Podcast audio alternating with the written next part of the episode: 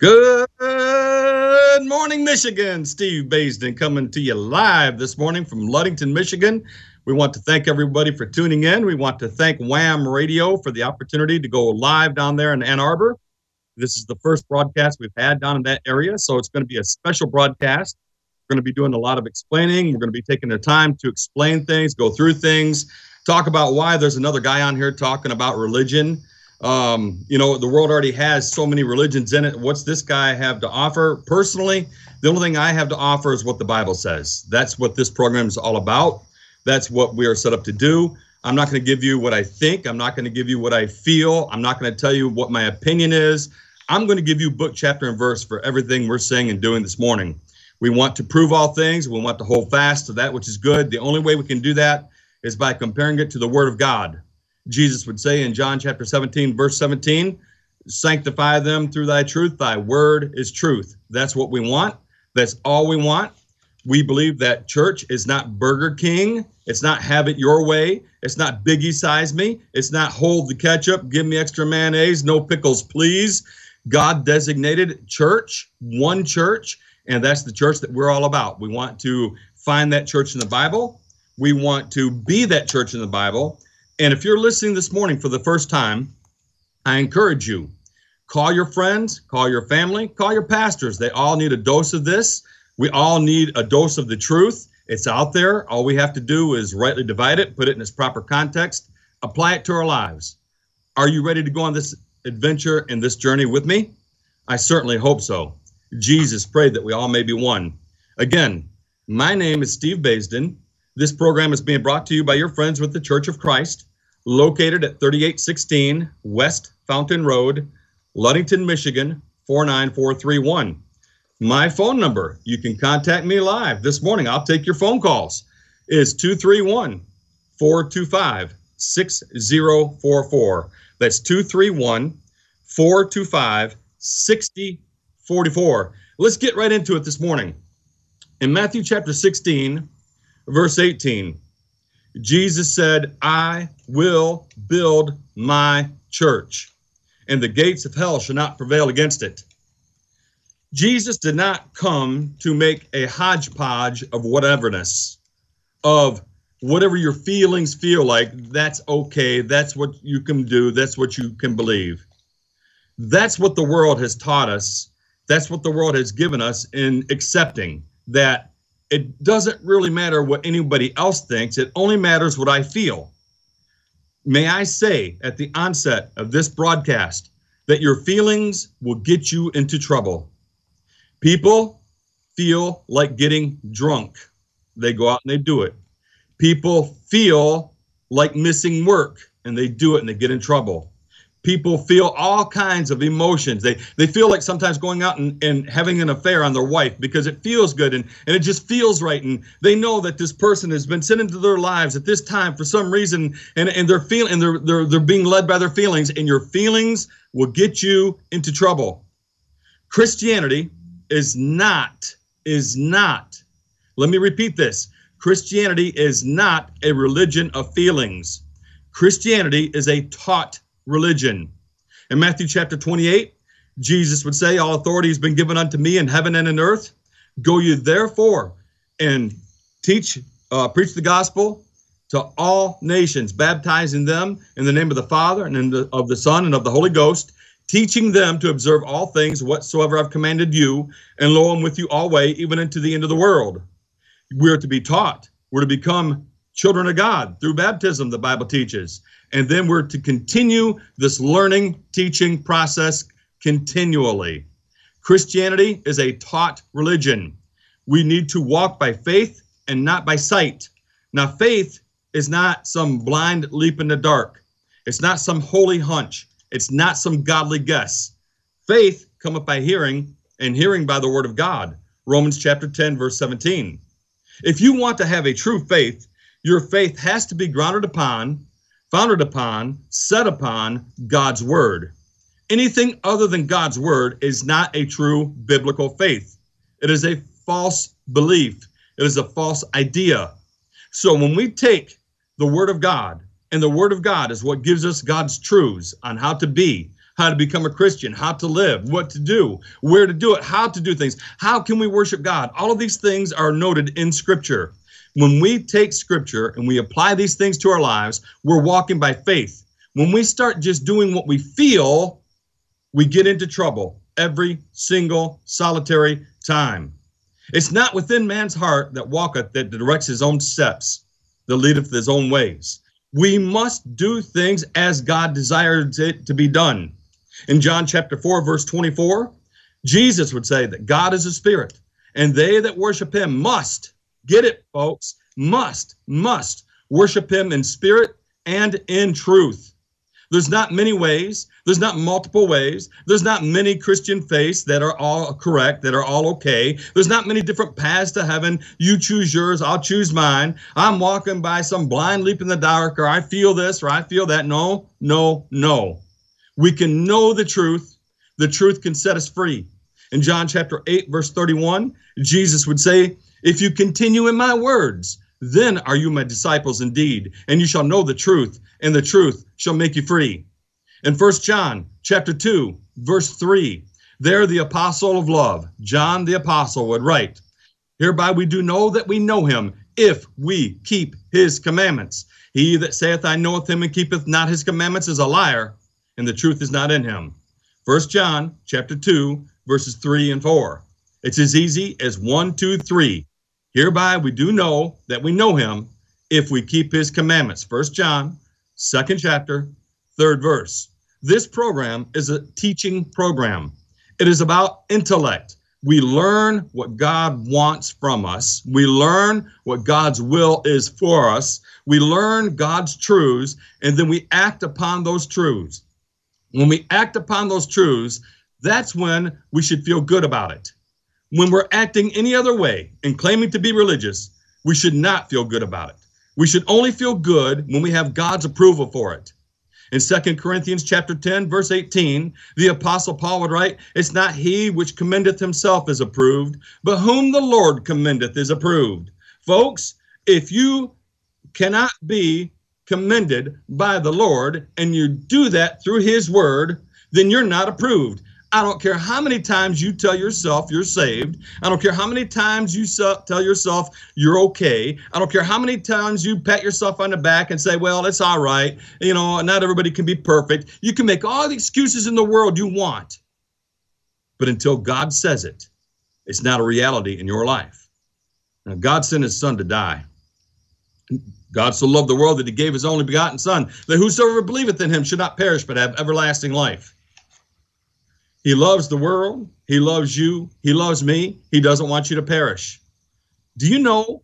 Let's take a moment. Let's think about this same God, which is the same God yesterday, today, and forever. Hebrews chapter 13 tells us. This same God of yesterday loved Noah. This same God of yesterday loved the world that Noah was in. He hated the sin. He hated what was going on but he loved the people. He wanted them to repent. He wanted them to be saved. So he tells Noah, Noah, there's coming a time when I need to make an end of things because the world has gotten so bad. I'm going to destroy it. But I want you to build an ark, Noah, and I want you to continue to preach the gospel to people. Gospel is the good news of God. There's a way out of this destruction. There's a way out of God's wrath. There's a way out. There's a way we can be saved from it. So he tells Noah, I want you to build an ark. I want you to make it 100 cubits long, 50 cubits wide, 30 cubits tall. I want you to thatch it in and out with, with thatching. I want there to be one door on this ark. I want there to be one window. And I want you to build it, Noah. Now, folks, God loved Noah. Same God we have today. Noah had to build the ark. If he did not build that ark, he would have bubbled till there were no more bubbles. That ark was the life saving vessel for all of mankind. The ark, if you were not on that ark, you would have drowned. Noah prepared the ark and he was saved by faith. God speaks, man hears, man obeys. That's how faith works. God speaks, for faith cometh by hearing, hearing by the word of God. Man hears, man obeys. Without those three things, we're all in big trouble. Now, what you are obeying, what you are believing, what you are doing is a whole nother set of circumstances. The Bible teaches us, however, that just as it was in Noah's day, we have a very similar situation now with the church. Just like the ark that saved Noah back in those days, saved everybody that was on it from God's wrath, God has provided us a quote unquote, quote unquote ark today. That is the church. Jesus said, I will build my church, and the gates of hell shall not prevail against it. Matthew chapter 16, verse 18.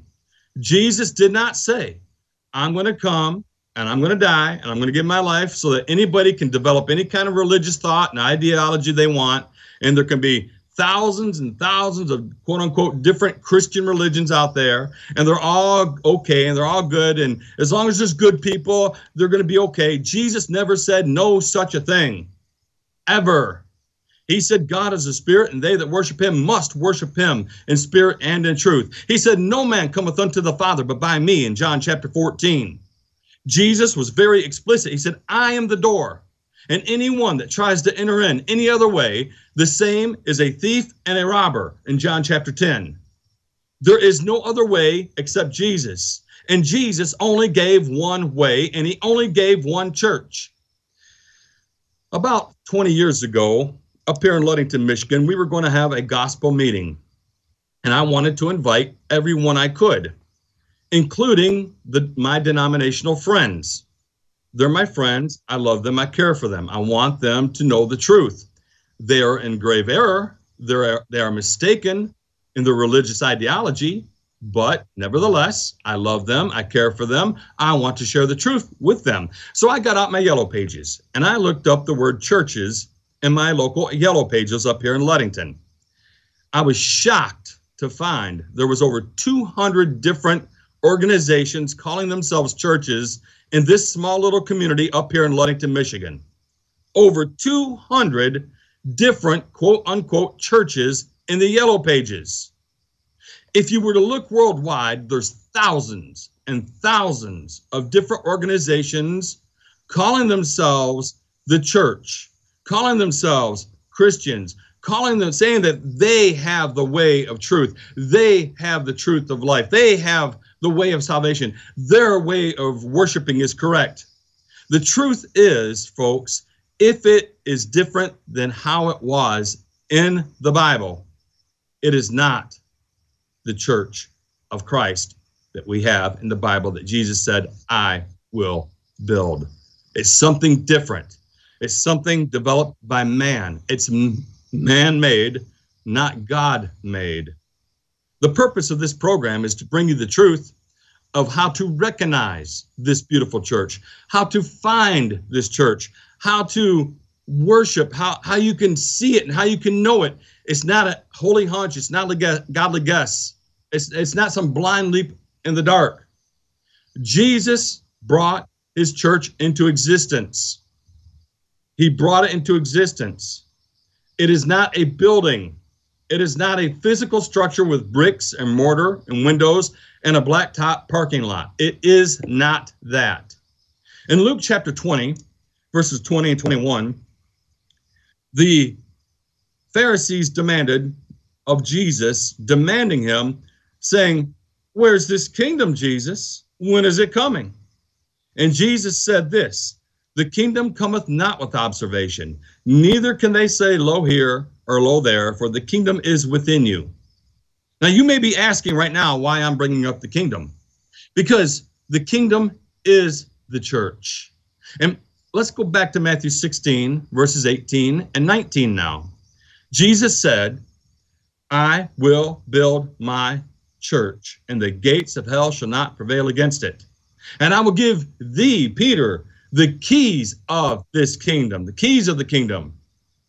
Wow. Jesus is building his church. He's giving Peter the keys to open the entranceway into it, and he calls it the kingdom.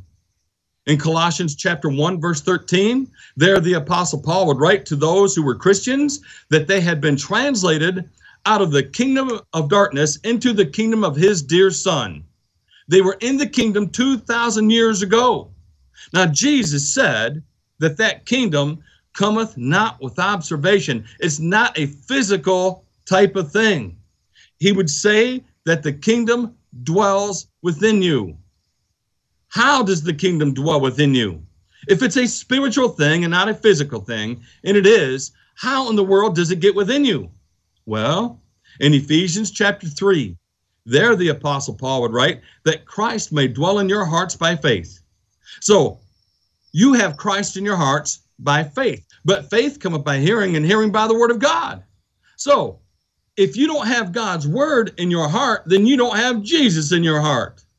He's not some kind of an afterthought. He's not some kind of an enigma. He's not some kind of a feeling.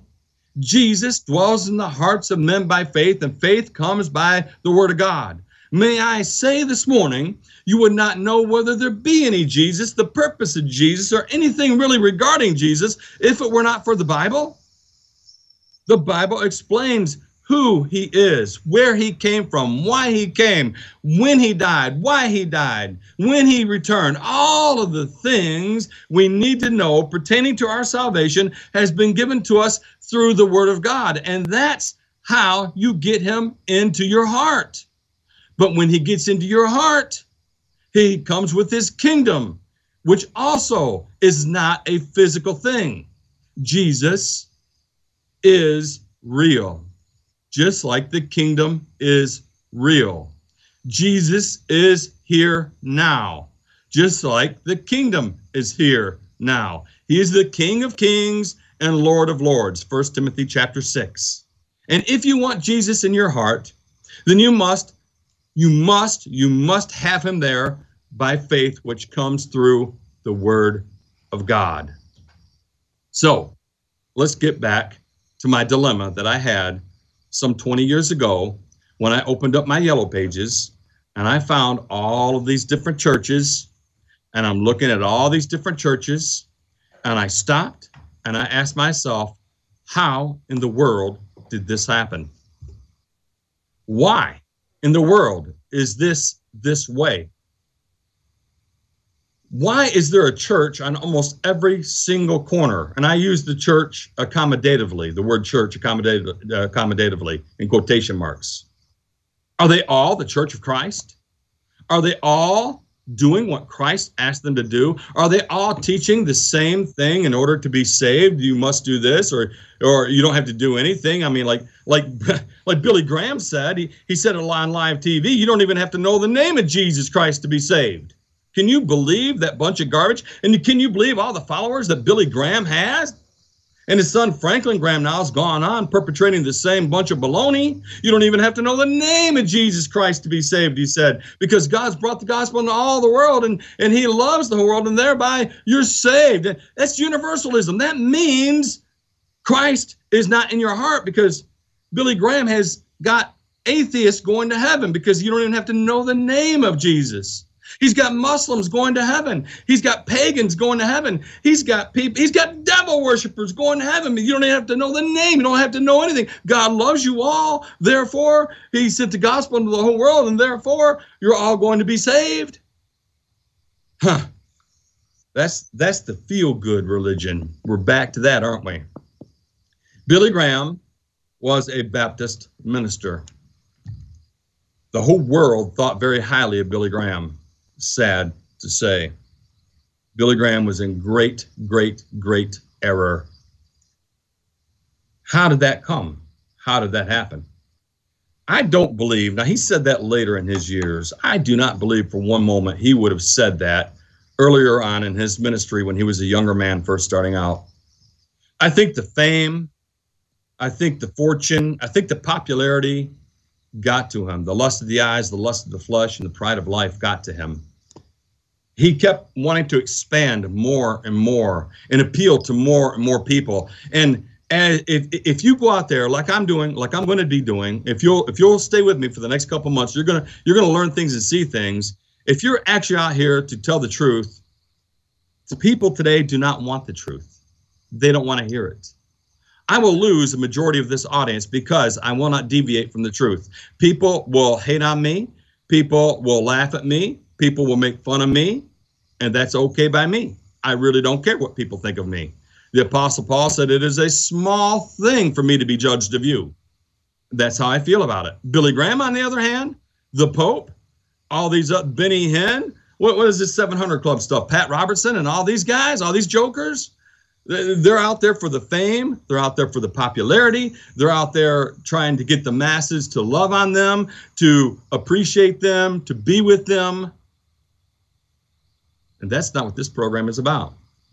We're going to tell you what Jesus would say that wide and broad is the way that leads to destruction, and many there be which go there and that, because straight is the gate and narrow is the way which leads to life, and few there be that find it. So we have the Billy Graham enigma going on in our world today.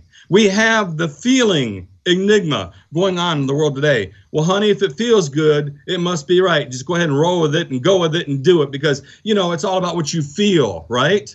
Wrong. Wrong. The Apostle Paul felt a certain way, and Paul was condemned over it, and he had to change. He had to repent. He had to become a Christian. He had to deny what was wrong and accept what was right in his life. And you, my friends, are no exception to this rule, to this law. And we are under a law today. The gospel of Jesus Christ is the doctrine of Jesus Christ. And John would write in Second John chapter 9, Whosoever transgresseth and abideth not in the doctrine of Christ hath not God. Did you get that? Whosoever abideth not in the doctrine of Christ hath not God. Now that's pretty simple. The Apostle Paul would say in Ephesians chapter 5, verse 11, have no fellowship with the unfruitful works of darkness, but rather reprove them. So we're looking at the yellow pages and we're seeing all these thousands of religions, and we know it's not a physical building now. We know it's a, a spiritual kingdom. We know it's a spiritual church. We know it's a spiritual thing, but it does exist in a in a physical way at the same time. We must gather together. We must give as God has prospered us. We need to partake of the communion. We need to pray together and sing together and learn together. Those things are, are, are, are part of our physical realm right now as well. So, how in the world can we identify it? How can we find it? Isn't that a good question? Why are there so many different churches? Let me tell you right now, and I say this just as kindly as I know how, but if you are a Baptist and someone were to ask you, Are you a Catholic? you would say, Absolutely not. I'm not a Catholic. I'm a Baptist. I know you would do that. If you're a Catholic and somebody asks you, Are you a Mormon? You're going to say, Absolutely not. I'm a Catholic. Whatever you are, religiously speaking, you usually, normally, the average person has a conviction to it because they believe that that is the right religion. They don't go to their, their churches because they think it's the wrong religion. They go to their churches because they think it's the right religion. What makes it right? What makes it wrong? Well, Sanctify them through thy truth. Thy word is truth. God's word is what determines what is right or what is wrong. In 1 John chapter 4, verse 1, John would write, Brethren, beloved, try the spirits whether they be of God, because many false prophets have gone into the world. We're to put these spirits to the test. We're going, we're going to try them. What does that mean? How are we to try them?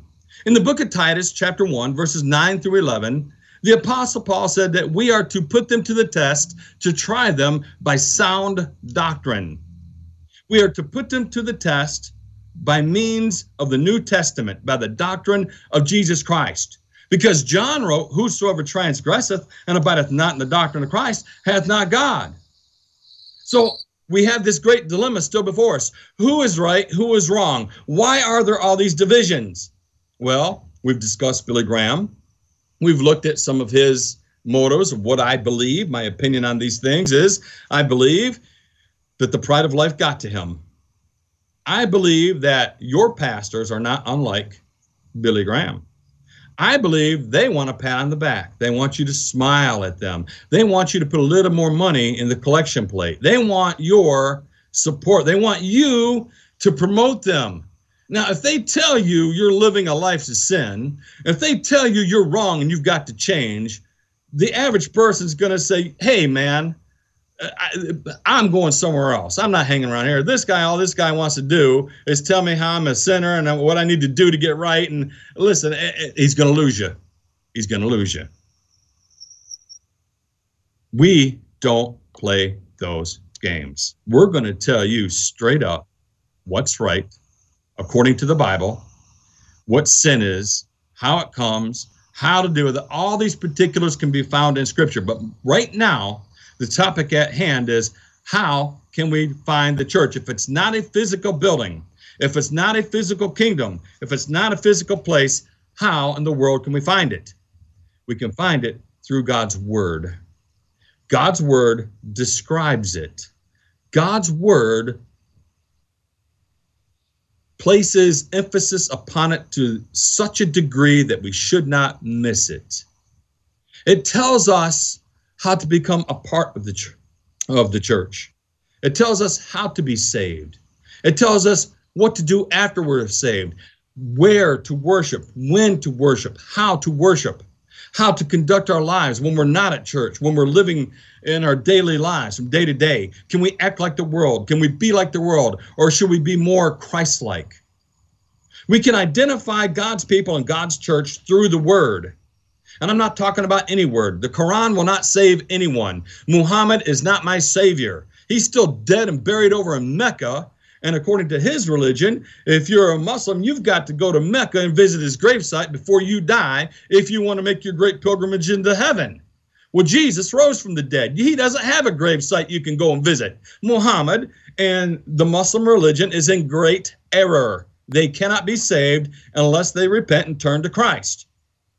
We have Billy Graham. We have the Pope thinking he's Christ, which he's not, leading thousands and thousands and millions, perhaps, of people astray, going the wrong way. We have the Muslim religion. We have all the. How do I know they're in error? Because of what the Bible teaches me. When I read it, I can see certain things are right and certain things are wrong.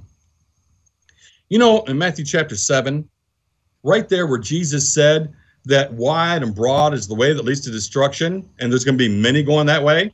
And he said, Straight and narrow is the gate, is the way that leads to heaven, and few there be that find it. Excuse me. Right there in that set of passages, Jesus said, We can know the false teachers and the evildoers, we can know them by their fruits. Now, folks, that makes us fruit inspectors. If I can know them by their fruits, then I need to be inspecting the fruit. I'm a fruit inspector. What am I going to be comparing it to? In 1 Corinthians chapter 2 verse 13, the apostle Paul would say that we're to compare spiritual things and spiritual words with spiritual. Now, if you think your church is a spiritual institution, then you need to be comparing it with other spiritual things. But now, wait a minute, hang on. What is the most accurate, the most real, the most trustworthy. What is the ultimate source for spiritual words? It's the Bible. For us today, in particular, it's our New Testaments. So we're to get our New Testaments and we're to compare churches, religions, ideologies, theologies, thoughts. We're to compare those things which are claiming to be spiritual to that which is spiritual and the greatest spiritual source on this planet is the Holy Bible. When we do that, and only when we do that, can we find the truth and the correct religion. Again, Christianity is not like Burger King. It's not have it your way. It's not biggie size me. Give me extra cheese and hold the mayonnaise, please. Jesus said, I'm going to build my church it's going to contain the truth, and you've got to worship in spirit and in truth if you want to worship God. And if you don't, you're in trouble because no man cometh unto the Father but by me. So let's take some words from Jesus from John chapter 17. In John chapter 17, verse 20, I want you to listen. This is a part of Jesus' prayer in John 17. He says, Neither pray I for these alone, referring to the apostles but for them also which shall believe on me through their word. Belief on Jesus comes through the word of the apostles, through the word of the New Testament writings. Listen what he continues to say, verse 21 that they all may be one, as thou, Father, art in me, and I in thee, that they also may be one in us, that the world may believe that thou hast sent me. Now, people, let's just be honest. Let, hang on here one, one second. Are all the Christian faiths and religions of the world one? Are they all one? That's ridiculous to say that. It's the most splintered up bunch of mangled up, messed up, chaotic mess I've ever seen in my life. Every single one saying they have the truth. Every single one dividing themselves from others. Did you know that people are investing billions and billions and billions of dollars to build new church buildings to separate themselves from other peoples, from other religions? Did you know they're spending billions of dollars on, on their signs that they put outside the church? And those signs tell a story. Those signs tell who they are. They want you to know when you pull up in front of their new nice building that they've divided themselves from the rest of the world. They go to this particular place to teach this particular doctrine, and their sign depicts who they are and what they are doing and what they are saying. That's what the signs do. That's what the buildings do. It causes and is creating the religious division that we have in the world today. That's what they're doing. If you were to ask a devout Catholic to go to the Baptist church, to change his religion and go to the Baptist church, he would say, No, I can't do that. Same with the Baptists, same with the Lutherans, same with the Mormon, etc., etc. They would not change because they believe that what they are practicing now is correct, or they wouldn't be doing it. now, all of the New Testament, all of it, is written so that we can understand the right way. It's written giving the churches of Ephesus and Galatia and Thessalonica and the seven churches of Asia, all these churches, that's written to correct what they were thinking, to correct what they've been doing, to correct what they've been saying, so that they can know the right way. I'm nothing but a, a, a simple messenger I try to be as honest as I can be. That's all I claim to be. By the way, folks, I don't claim to be smart. I don't claim to be a genius. I'm not a know-it-all. My only claim is that I want to be honest. I want, that's it. I want to be honest. And if you would like to call us 231 425 6044. That's 231 425 6044. Let's get back onto this topic now uh, because man, this is this is so major. You you, you shouldn't miss this these churches that exist exist because they want to be divided from each other because they have a different scheme or plan of how to be saved of what proper or true Christianity is. In Ephesians chapter 4, beginning verse 4, the Apostle Paul wrote, There is one body and one spirit, even as you're called, and one hope of your calling, one Lord, one faith, one baptism. Did you get that, folks? Let me repeat it. Ephesians 4, verse 4. There is one body and one spirit, even as you are called in one hope of your calling, one Lord, one faith, one baptism. One what? One faith? Yep. One what? One one baptism? Yep. You, you mean there's only one body? What, what, what does that mean? What is the one body? In Ephesians chapter 1, just a few words earlier, the Apostle Paul wrote that Jesus Christ is the head of the body, which is the church.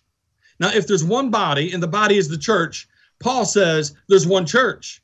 He would say that in 1 Corinthians chapter 12, verse 13. For by one spirit are we all baptized into one body. What is the body, Paul? It's the church. The church is the body. The body is the church. There's only one of them. Well, all right, I get it. There's only one. Jesus said, I will build my church. How do we identify it? Paul's giving us help here. There's only one faith one system of faith. There's not many. There's only one baptism. There's not many. Let, us just take baptism just for a moment. Let's take baptism just for a moment, folks. Did you know there are hundreds of different baptisms practiced in the quote unquote Christian religions that we have around us in the world today? Hundreds, hundreds. Paul said there is one. Now, I'm, I'm going to give you a couple snippets of this real quick, okay? The Catholics baptize little tiny babies, little tiny babies. They say they have to do that because until they're baptized, they're not saved. And then when they go on to get about 11 or 12 years old, then they can make their confession of belief. That is the Catholic system of salvation. That's how they do it. The Baptists, the Lutherans, and many others, the vast majority of all the rest, they say, no, no, no, no, no, that's not right. You have to believe first. And after you believe, then you're saved. And then you can go on later and get baptized. You see, they have the order reversed. But what did Jesus say? Jesus said in Mark chapter 16, verse 16, He that believeth and is baptized shall be saved.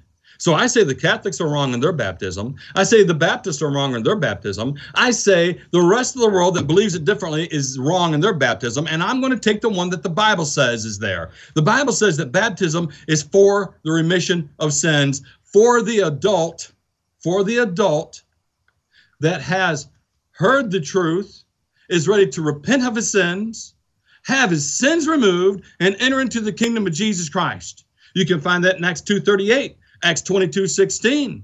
You can find that in Galatians 3:28, in Romans chapter 6, verses 3 through 6. It's all throughout the New Testament. Jesus said it in John chapter 3, verse 5. You must be born again, except a man, a man be born again of the water and the Spirit. He cannot see the kingdom of heaven. Jesus said it is imperative, it is essential. You must be baptized. Go you therefore and teach all nations and baptize them in the name of the Father and of the Son and of the Holy Ghost, teaching them to observe all things whatsoever I've commanded you. And lo, I'm with you always, even to the end of the world. Matthew 28, 18 through 20. Now, friends, I want you to stop and I want you to think for a moment. Jesus' words, the words of the New Testament, are the standard of truth. Sanctify them through thy truth. Thy word is truth. That we all may be one through their word, right? If Jesus said a man must be born again, and he must repent first, it's for the remission of sins so that he can enter the kingdom of Christ, the church of Christ. And that's when you become a Christian. And the Baptists say, no, you become a Christian just at the point of belief. Who's right? Who's correct? Who's telling you the truth?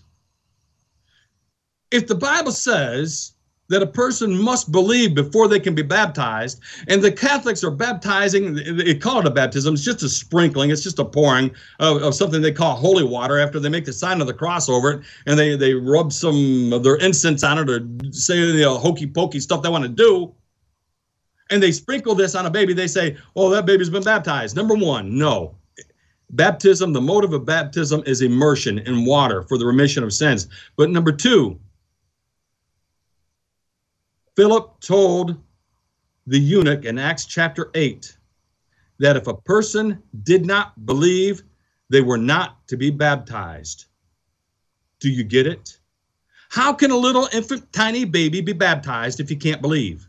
Philip the evangelist, sent by the Holy Spirit to talk to the eunuch, the Ethiopian eunuch, in Acts chapter 8, verses 31 through 37. The eunuch said, What would hinder me from being baptized? Philip taught him Jesus. The very next verse it says, See, here's water. What would hinder me? What would stop me from being baptized? Philip said, If thou believest with all thine heart, thou mayest. And he said, I believe that Jesus Christ is the Son of God. And upon that confession of faith in Christ, they both went down into the water. Philip baptized him. And when he came up out of the water, it's a burial, it's an immersion. That's when he rejoiced. He went away rejoicing. Ha ha. Totally different than what the denominational world teaches. Totally different than the vast, vast majority of the quote unquote churches you see in the yellow pages and that you're driving past this morning on your way to your denominations, which are not in the Bible, by the way. And by the way, just a little tidbit, just just a little, just a little snippet of some more. In Colossians chapter 3, verse 17, the Apostle Paul wrote, And whatsoever you do in word or deed, do all in the name of the Lord Jesus Christ. What's that, Steve? What did he say? In Colossians 3:17, the apostle Paul would say, "And whatsoever you do in word or in deed, do it all in the name of Jesus Christ, giving thanks to God and the Father by him." Do it all in the name of Jesus Christ. Oh, okay, I get it. So I think I think what I'll do is I'm going to build this church building and we're going to do it in the name of John the Baptist. We're going to put the Baptist church up there. Paul said, do it in the name of Jesus. Oh, okay, I get it now. We're going to put Luther's name up there, the Lutheran church. No, no, no. Paul said, do it in the name of Jesus. Oh, okay. I'm sorry. I've been, I'm, I'm going to, I'm going to put the community church on there now.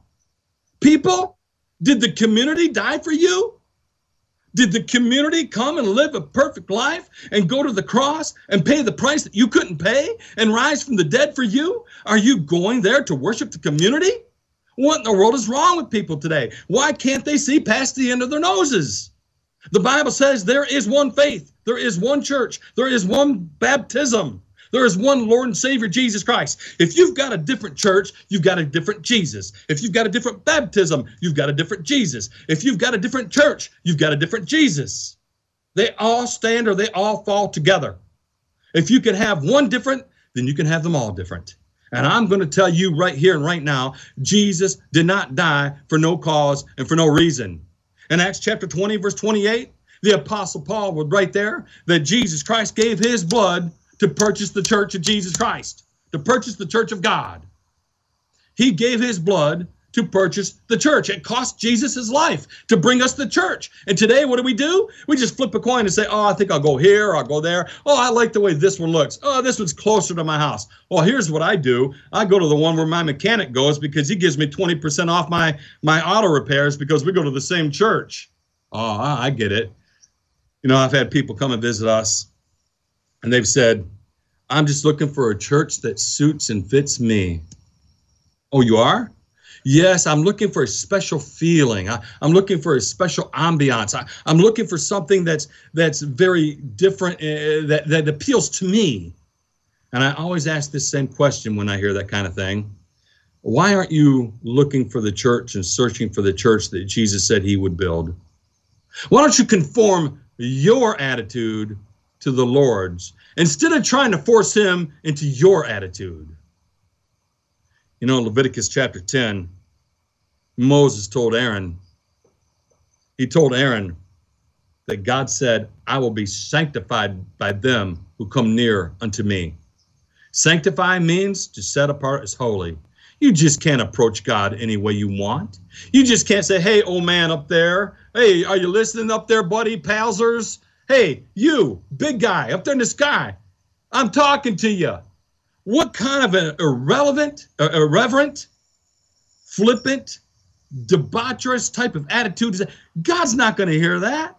In fact, the Bible says God heareth not sinners' prayers. All these people running around uh, the, the world telling you just say the sinner's prayers, all they're doing is giving you a bunch of hooey. In John chapter 9, the Bible says that God, we know that God heareth not sinners' prayers, but then if any man doeth his will, him he heareth. Now, people, something's wrong. Somebody's giving you a message, say the sinner's prayer, but the Bible says God won't hear that prayer. Something's wrong. I'm here to tell you there's a right way. I'm here to tell you there's a good way. I'm here to tell you there's a way that the Bible says there is. Can you handle the truth? Will you handle the truth? I'm here to tell you not all these religions that claim to be Christian are what they're claiming to be. That's the message this morning. There's thousands and thousands of them. How can you recognize them? You recognize them through what they're saying, what they're practicing, what they're doing. Man, the first giveaway is the sign in the front yard. Uh, oh yeah, we're the Mormon Church. We're yeah, we're, we follow Joseph Smith. You know that the, the guy who was uh, who got arrested for marrying an 11 year old girl and was thrown in prison in Indiana and shot while trying to escape. That guy. That's the religion we follow. Huh. Wow. No, no, thank you. I think I'll stick with the Bible. Now listen to me, folks. In 1 Corinthians chapter 1, verse 10. 1 Corinthians 1:10. Paul wrote, Now I beseech you, brethren by the name of our Lord Jesus Christ, that you all speak the same thing, and that there be no divisions among you, but that you be perfectly joined together in the same mind and in the same judgment. People, let that sink and burn deep.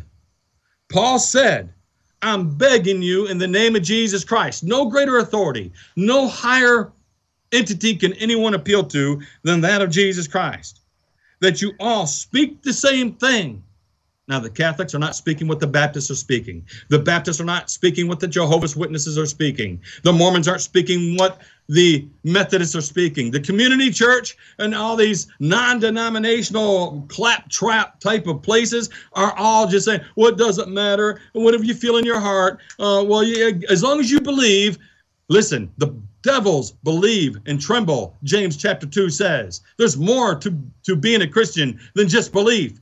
And sinner's prayer will not get you anywhere. Anywhere. God heareth not sinners' prayers. John chapter 9. You must hear the word of God. You got to hear the gospel of Jesus Christ. For faith cometh by hearing, and hearing by the word of God. You must believe. He that believeth not shall be damned. You must repent of your sins. Nay, but except you repent, you shall all likewise perish. You must confess Jesus before man. Except you confess me before God the Father, I shall in no wise, excuse me, except you confess me before man, I shall in, in no wise confess you before my Father which is in heaven. And you must be born again of the water and of the Spirit, which is baptism. And the Apostle Paul wrote in Ephesians chapter 4, verse 5, there is one baptism. It's not have it your way day. It's not the Catholic way, Baptist way, Methodist way, Lutheran way, or just however you feel way. It's explained in the scripture, and we must all speak the same thing that we have no divisions among us, but that we be perfectly joined together in the same mind and in the same judgment. 1 Corinthians chapter 1, verse 10.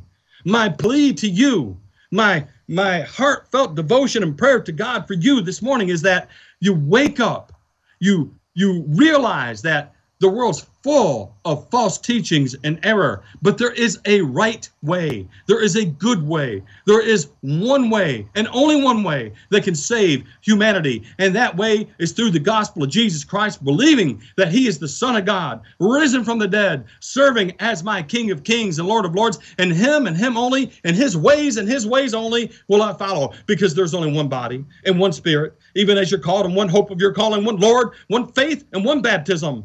There's not many like the denominational world would have you believe. There's not many. Listen, it reminds me of America today. It's what it puts me in mind of. We read the Constitution, and you got 50 million people saying, Well, I interpret that differently. Oh, how can you interpret the Second Amendment any differently than a right to bear arms shall not be infringed upon? Don't infringe upon my right to bear arms. But people do that same thing with the Bible they say, oh, well, I interpret that. Di-. How can you interpret it differently when the Apostle Peter said, baptism doth also now save us? How can you interpret it differently when Peter would say on the day of Pentecost in Acts chapter 2, verse 38, repent and be baptized, every one of you, in the name of Jesus Christ for the remission of your sins? How can you interpret that differently? How can you bring all these different interpretations to the table and say that somehow you're being faithful and you're being right? No wonder our world's falling apart. People are not being honest. And before we can save our country, before we can save our nation, we better start looking at being honest and saving ourselves first. Until we do that, we're all in big trouble. We're all in big, big trouble. In 1 Corinthians chapter 4, let's move on with this morning's lesson. I get wound up sometimes. You're going to find that, and that's fine. By the way, my phone number is 231 425 6044. Go get your pastors. Tell them Steve Baisden's on. Tell them Steve Baisden has come to town. You tell them they're welcome to call me. In fact, we can have a Skype debate session right here. Uh, I, if they will allow me, I'll buy more airtime. We'll we'll do it publicly. We'll, I'll come to your building. We'll have a nice uh, public debate, formatted oral debate. Let's discuss the differences in our religions because the Bible says there's only one correct one. There's only one correct one. That's the only one I want. I would hope that you would want the same. And in 1 Corinthians chapter 4, the verse is number 17, the apostle Paul said that he taught the same thing in every church. He said, For this cause I sent Timothy, who is my beloved son and faithful in the Lord, who shall bring you into remembrance of my ways, which be in Christ, as I teach everywhere in every church. Paul said, Listen, you need to remember what I taught. You need to remember what I said. I went to, he was the apostle of the Gentiles. He went into the entire Gentile world as best he could, traveling from city to city. And he didn't go to one and say, okay, y'all can be Methodists, and go to another and say, y'all can be Lutherans, and go to another and say, you know what, just build a community church. They, they flip a coin, do it how you want. He said, listen, you need to remember what I taught you because Every church needs to teach and believe the same thing. In fact, earlier in 1 Corinthians chapter 4, uh, in verse number 7, he said not to go beyond that which is written. Do not go beyond that which is written. Excuse me, 1 Corinthians 4, verse 6. Don't be puffed up in your own ways. Don't think your own ways are right. Well, what is the right way? What way should we be? What way should we do? Where should we turn? Jesus' way. Jesus' way. Now, friends, if you will continue to stay tuned and follow me on the radio or call me, call me anytime, 231 425 6044. 231 425 6044. We can continue to have good conversations and talk about things. And here's my promise to you I promise you, I will not tell you what I feel. I will tell, not tell you my opinion. I will not tell you what dream I had last night to prove anything. I will tell you exactly what the Bible says in context, and I will let you determine for yourself how you want to accept it or deny it or uh, how you want to believe. I can't tell you that. That's up to you. I'm not seeking everybody. Jesus never sought everybody. I'm not seeking anyone. I'm I'm I'm, I'm telling you what Jesus was seeking. Jesus said, "Few to be to find it." Reminds me of the old Marine Corps saying, "We're looking for a few good men." That's virtually what Jesus was saying. He doesn't want the dishonest, doesn't want the hypocritical, doesn't want the liars. He doesn't want those who are fake. He wants those who are honest. That's what the Lord's looking for. If you want to be honest, if you want to learn more, if you want to see more, if you want to learn and grow at a pace you never thought possibly, religiously, spiritually, you'll contact us. We'll be able to help you. You'll be able to help us. We can grow together. That's how the Lord intended it to be. Leave the denominations. Get out of these fake, false churches that's all around our neighborhoods today. Get into the church that you can read about in the Bible. Now, I need to continue. We're getting close to the end of this program. You need to understand that the church that is in the Bible is described. I've already described most of it this morning. I don't know if you've caught it or not, but let me help you some more.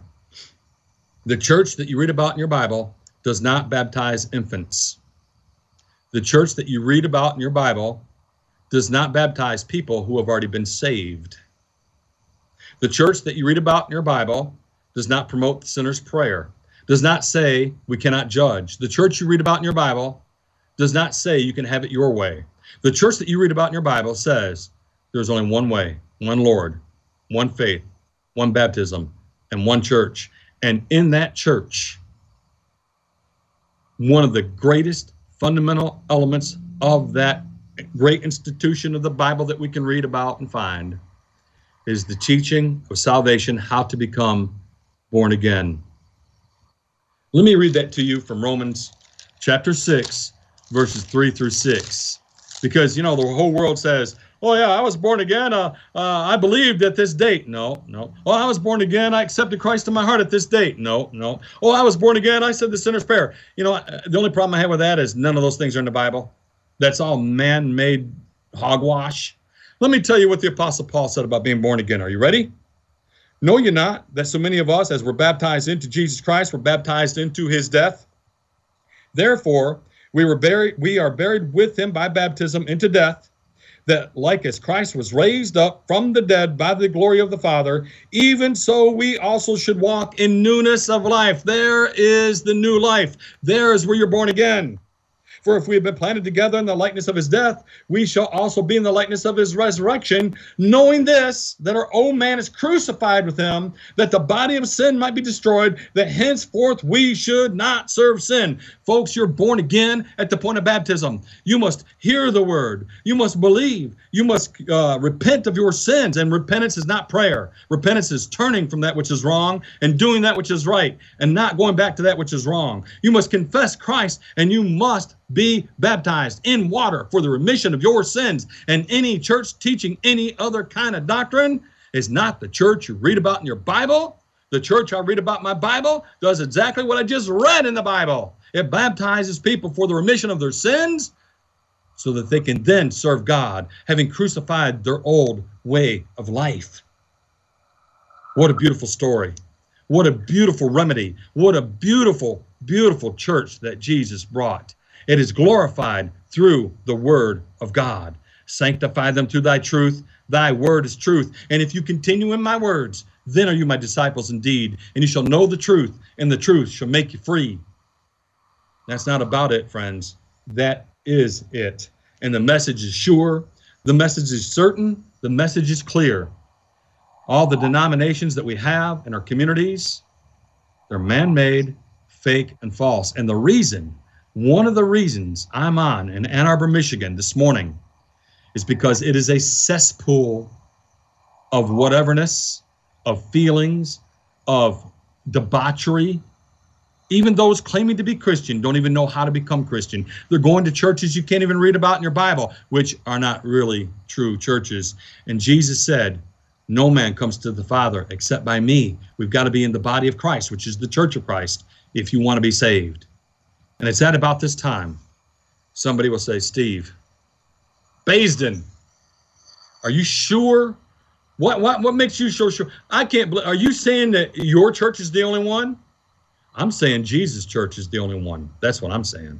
I'm saying you got to be a part of Jesus' church, not Steve Baisden's. I didn't buy it. I didn't borrow it. I didn't die for it. I just feel privileged enough to be a part of it and to share the message of it with you this morning. I hope your hearts have been opened. I hope your hearts have been touched. And I hope it's been opened and touched through the Word of God, through something that we've said or done this morning, because that's the only thing that's going to matter when you meet the end of life's way, is whether you've been faithful, and faith comes by hearing the Word of God, or whether you have not. Let me give you some contact information now. My name is Steve Baisden. That's B A I S D E N. I'm the minister with the Church of Christ in Ludington, Michigan. We meet at 3816 West Fountain Road. That's 3816 West Fountain Road, Ludington, Michigan 49431. My contact phone number is 231 425 6044. That's 231 425 6044. You can find us on the web. We have a Facebook page, Church of Christ Ludington. We have a website, Church of Christ Ludington. It's really easy, all one word. Church of Christ Ludington.com. You can find us easy. You can email me. Find my email there. My email is spirit at yahoo.com. That's spirit and life, all spelled out, spirit and life mail at yahoo.com. I'm not a hard man to contact. You can text me. You can snail mail me. You can email me. You can call me. You, you, contact me. Let's get together.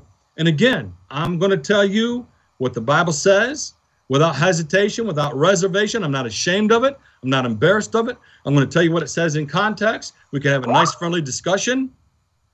And if we can do that, and only when we do that, can we be one in Christ.